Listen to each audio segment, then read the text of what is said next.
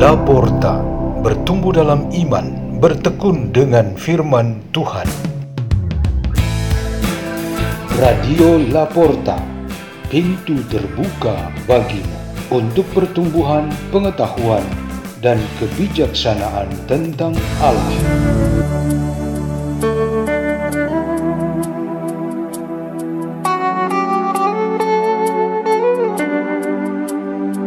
Bacaan dan Renungan Sabda Tuhan Hari Senin, Pekan ke-12 Masa Biasa, 20 Juni 2022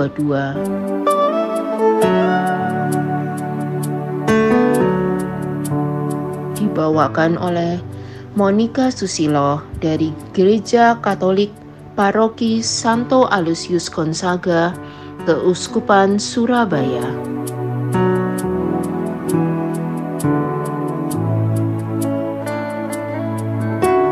Inilah Injil suci menurut Matius.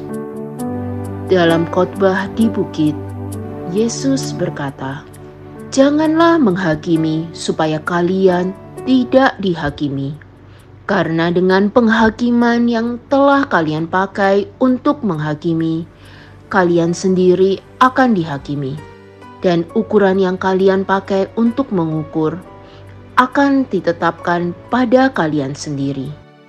Mengapa engkau melihat selumbar di mata saudaramu, sedangkan balok dalam matamu sendiri tidak engkau ketahui?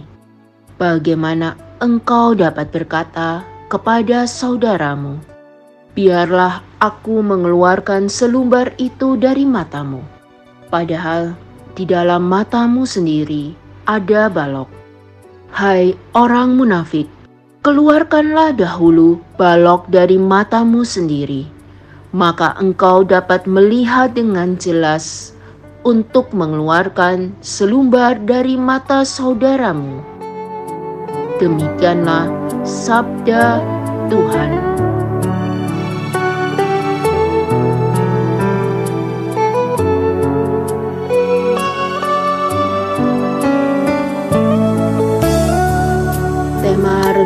Kita pada hari ini ialah siapa yang menghakimi dengan benar. Ferdinand adalah seorang remaja kelas 2 SMA yang ceria dan satu minggu lalu ia terpilih menjadi ketua orang muda Katolik di parokinya. Tetapi setelah satu minggu, ia mengundurkan diri. Alasan ia begitu cepat berhenti sebagai ketua ialah karena banyak temannya memberikan komentar dan masukan yang membangun, tetapi lebih banyak lagi yang mengkritik dan berpandangan negatif dan memfitnah dia. Penghakiman dan penilaian secara negatif atau istilah Inggrisnya judgmental ada di mana-mana dan dilakukan oleh siapa saja. Menurut Tuhan Yesus Kristus, ini tidak boleh dilakukan dan tidak menjadi gaya hidup para pengikutnya. Ini merupakan dosa karena menjadikan seseorang sebagai penguasa kebenaran dan kebaikan. Penegasan Yesus kepada kita pada hari ini bermaksud untuk menghentikan kita dari kebiasaan menghakimi, sehingga memfonis orang lain berdosa. Sebaliknya, kita diajarkan untuk mengutamakan sisi yang terbaik dan terhormat dari orang lain, karena melalui itu pendidikan kemanusiaan terjadi, cinta kasih bertumbuh baik, dan solidaritas bersama sebagai umat Tuhan terjaga.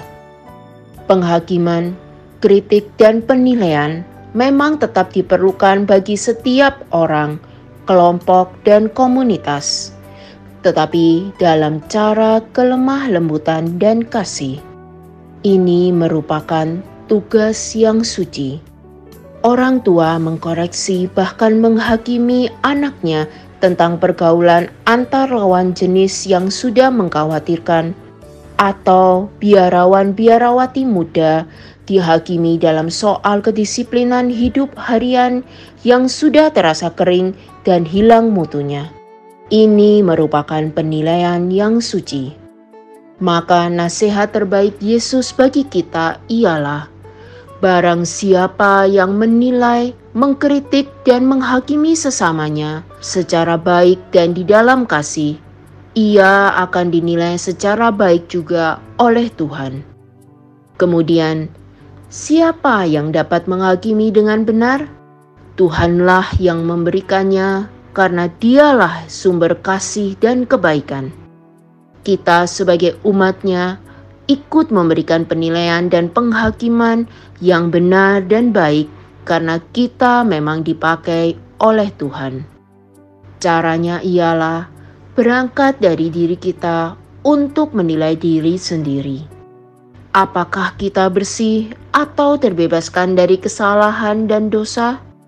Jika kita berbuat dosa yang sama dengan orang yang kita berikan penghakiman, sementara kita sendiri belum bertobat sedikit pun, itu sama dengan dusta atau munafik.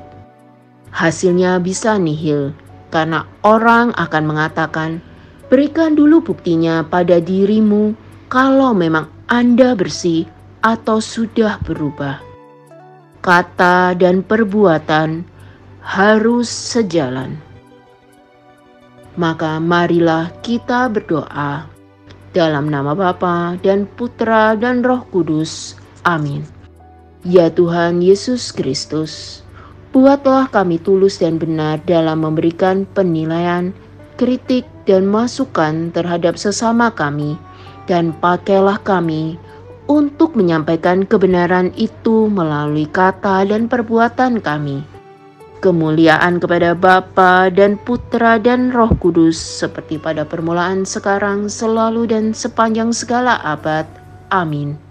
Dalam nama Bapa dan Putra dan Roh Kudus. Amin. Radio Laporta pintu terbuka bagi